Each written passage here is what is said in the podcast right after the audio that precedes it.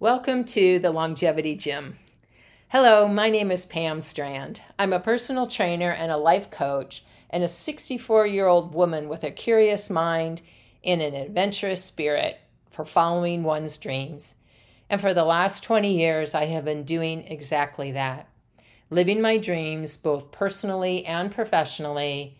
And in this podcast, I share what I find most fascinating and most helpful about fitness, life, and being your best at any age. Thank you for tuning in, and I appreciate you for being on this journey with me.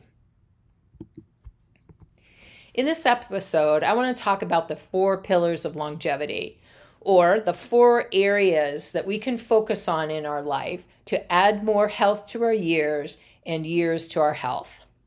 I want to talk about what these four pillars are, what science suggests is important to know about each pillar, and then I want to give you some examples of how they can show up in your life.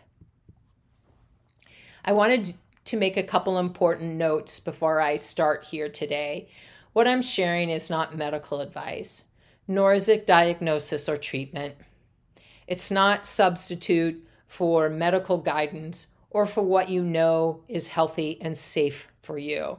Rather, it is information I find fascinating and helpful to help us figure out how we can better support our body's systems in a way that creates more health, more strength, and more energy.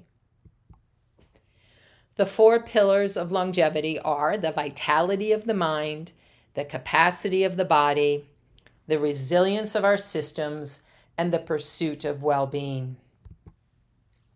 The first pillar, the vitality of the mind, is about exploring two things that shape our experiences with aging, health, fitness, and well being. The first being our thoughts, beliefs, and perceptions about ourself, our life, aging, and the world around us. The other thing that shapes our experiences is our cognitive function and performance. Where the mind goes, the body will follow. I'm unsure who this quote is attributed to, but I believe there's a great truth in it. For science is showing that our psychology does affect our physiology. Our beliefs, thoughts, and perceptions impact our physiology for the better or for the worst. Optimism, that confidence and hopefulness about the future and your belief that you will be able to deal with what life brings you has shown people who are optimistic live longer. Having a growth mindset, belief in your agency and ability to grow, to learn new skills, to successfully navigate the gray areas of life, and to simply just get better as you go that also is positively correlated with greater health and greater longevity. Thoughts, beliefs, and language about aging, simply put, thinking younger can make our physiology and our energy younger and more vibrant. There's one study that showed hearing the negative language about aging can actually make us act old. One study noted that hearing the negative language about aging for only about 15 minutes made a very noticeable difference in how part- participants moved. They walked more slowly and with a bent over posture. Science is also giving us data and information about our cognitive function and performance. Balance and grip strength have been shown to be markers of brain health. People who can balance on one leg for 20 seconds with their eyes open have been shown to live 13 years longer than those who can't. Grip strength, as measured as 44 pounds or greater for women or 72 pounds or greater for men, have been has shown to be tied with greater brain health than those with lesser grip strength. Problem solving, concentration, focus. These are key cognitive skills to improve and sustain as we get older. Meditation and mindfulness have been shown in studies to make the brain younger, and movement and exercise have also been shown to improve brain function. The second pillar, the capacity of the body. This is about learning how to tap into or support the body's innate ability to improve its function at any age. The four main areas of focus are one, movement and exercise, two, nutrition, three, rest and rejuvenation, and four, the environment around you. If we understand how each of these areas or elements help us support the function of the body, we can continue to be healthier and stronger and live with more energy as we get older. Today, I want to speak a little bit about movement and exercise and nutrition. Let's start with movement and exercise. Movement and exercise is a big topic, and it can be very confusing and overwhelming. I've been in the fitness industry for 20 years, and I know as a personal trainer, we can certainly make it very complicated and very intimidating. Today, I want to talk about what I'm believing is to be the most important type of movement that can also be turned into exercise, and that is walking. Brisk walking is likely the most important movement we can do, and the most important form of movement where we could be investing our time and effort to enhance and sustain and get the biggest hit on lengthening our healthy years. From a practical perspective, our ability to walk is a very significant determination of living independently as we age. So it behooves us to really focus on walking and also removing any obstacles in our younger years from walking. Being able to walk at a rate of approximately 2.7 miles per hour has been shown to correlate with adding anywhere from 15 to 20 additional years of health to those who can't walk that quickly.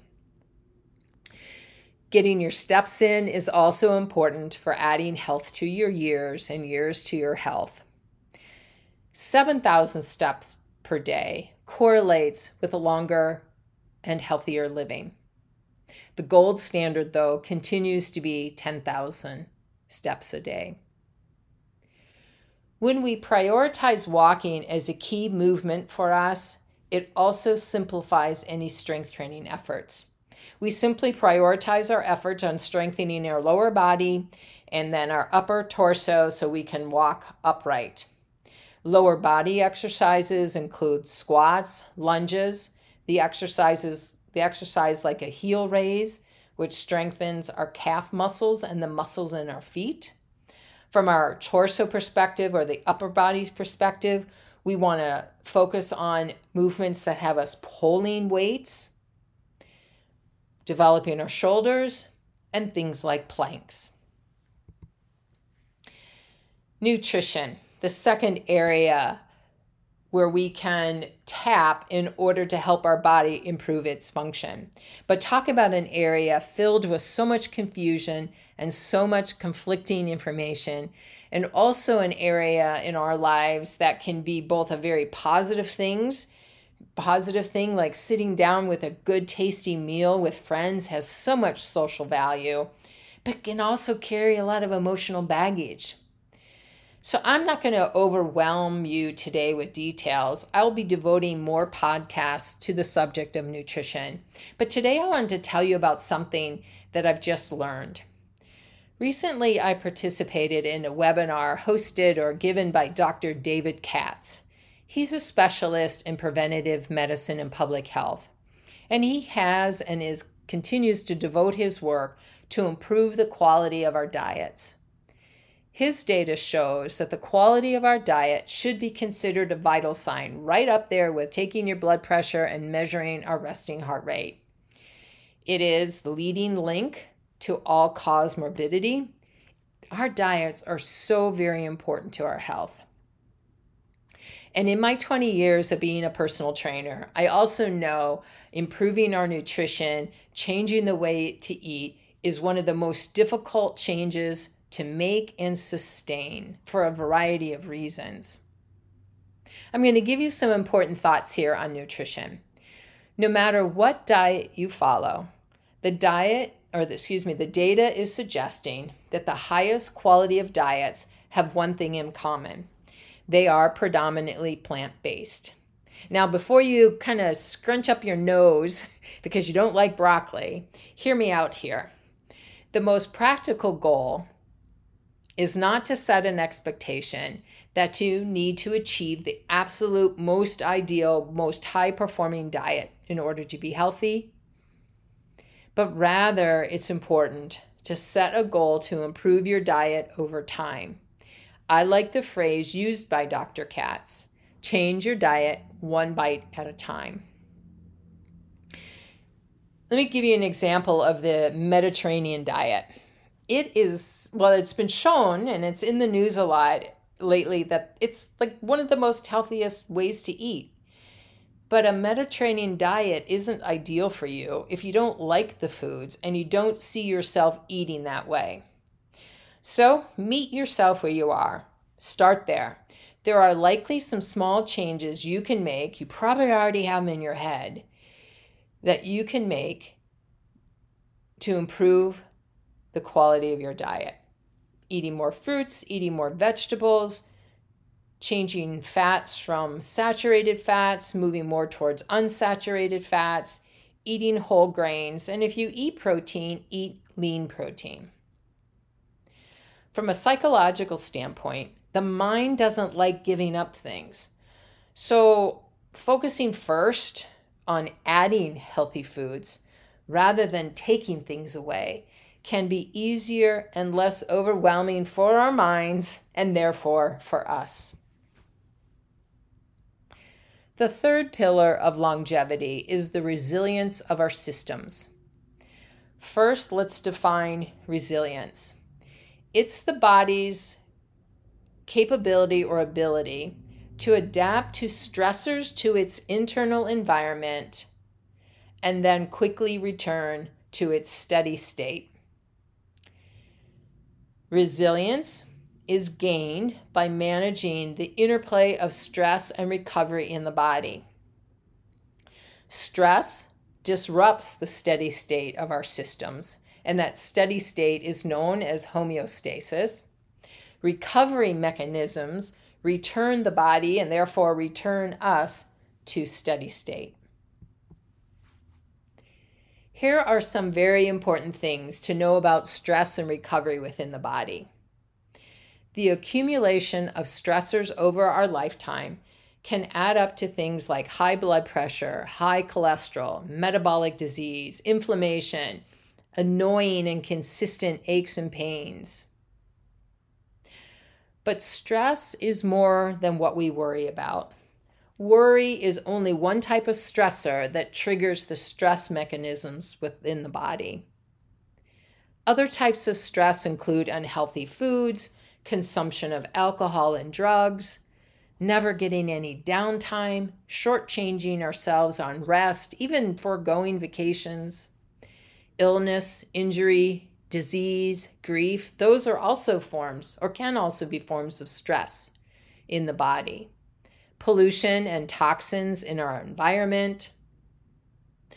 But stress also can come from positive things like learning new skills, starting an exercise program, getting a new job that you've been looking forward to, moving to a new house or moving to a new city, that can also be stress within the body.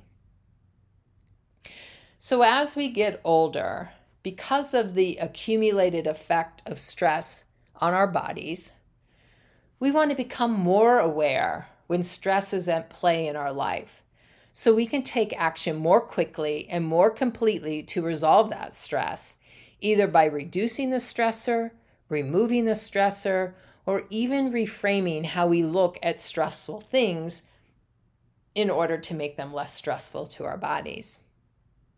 I also think as we get older, particularly if we've had a lot of chronic stress in our lives, our bodies are pretty well trained in stress, maybe more than they are trained in rest and recovery. So, because of that, we may need to support our bodies more intentionally on the recovery side. And that may look like taking more time to rest after stress producing times, whether that be what we might consider negative stress or positive stress. It could also look like being more diligent on maintaining the quality of our sleep, which, by the way, is the rock star of recovery. We may want to invest some effort in improving our diets so that we're eating healthier. Nutritious diets are a great way to help our body improve its recovery mechanisms. And maybe we, if we're a really heavy exercise exerciser, maybe we use less intense movement, like an easy walk, stretching, or doing yoga to trigger the parts of our nervous system responsible for recovery. You may have heard of the parasympathetic nervous system and the vagus nerve. We can take specific action to improve the performance of the parasympathetic nervous system as well as the performance of our vagus nerve. One other note about stress and recovery. Many of us have wearable health and fitness tracker devices like Fitbit, Apple Watch, Garmin.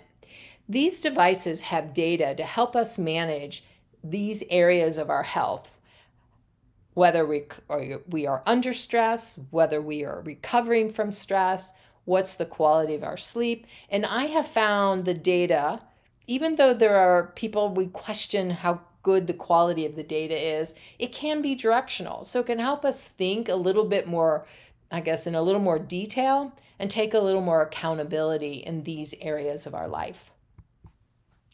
And finally, the fourth pillar of longevity is the pursuit of well being. This area focuses on if and how we invest our energy in the pursuits that are most meaningful to us, no matter how big or how small. So we ask ourselves do the activities and pursuits of our daily lives add purpose to our life?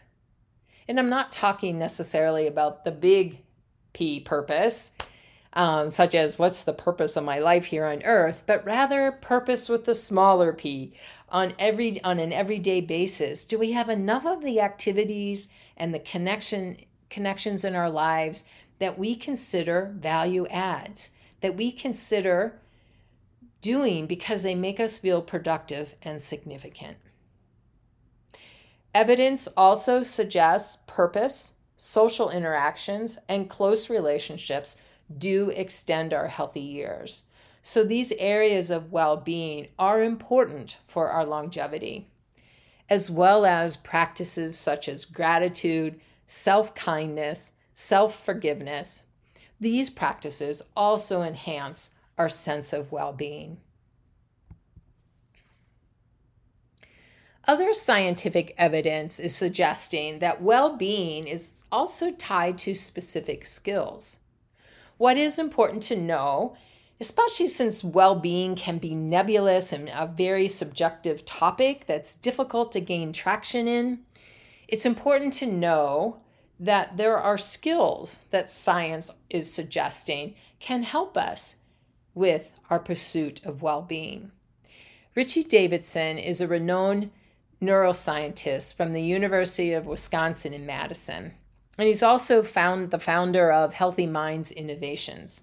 He has studied extensively the area of well being, and his research has linked four skills or traits for developing well being. And these are one, awareness, which is cultivating our ability to be in the present moment without judgment.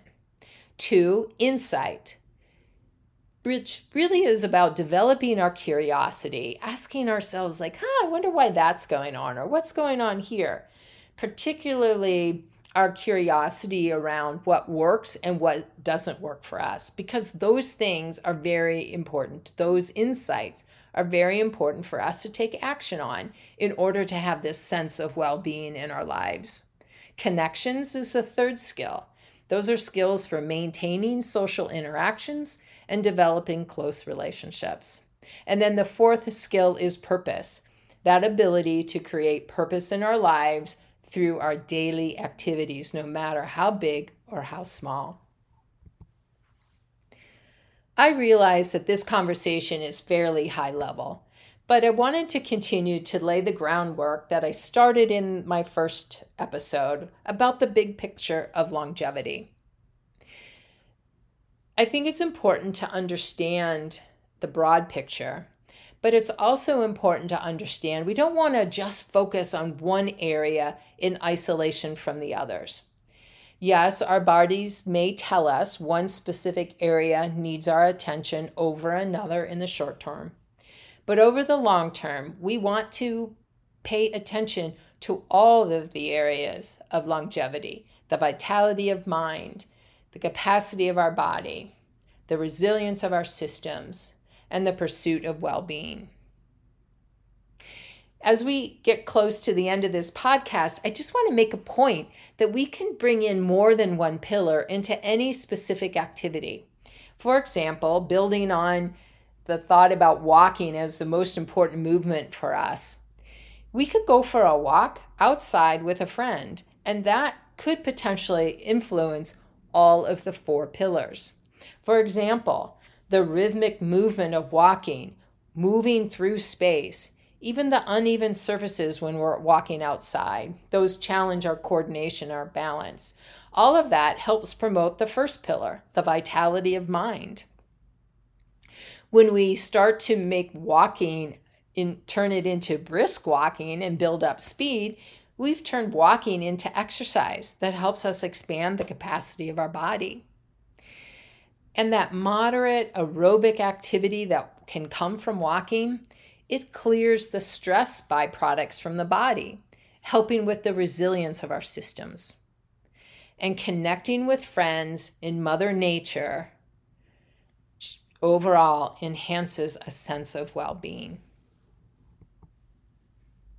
I think in this example, it's fun and exciting, to me at least, uh, to take one simple activity and broaden its potential impact to our over health, overall health. See if you can't practice this or have some fun with this in your own life, expanding the impact of your activities by considering and incorporating more than one of the four pillars of longevity. So that's a wrap. Thank you for the gift of your time, and I hope you have learned at least one thing that you feel will help you live a stronger, healthier, and more energetic life. If you want to be sure not to miss a podcast episode, I invite you to sign up for my newsletter. I send emails when a new episode is posted, and I also share information about my work and upcoming offerings. You will see a show sign up form in the show notes below. If you have any questions about today's episode or ideas for future episodes, feel free to email me. My email is pam at strandfitnessonline.com. Thanks again for listening and I hope you will stay with me on this journey and tune in to the next episode of the Longevity Gym. I will be exploring how to keep ourselves healthy and young. See you next time.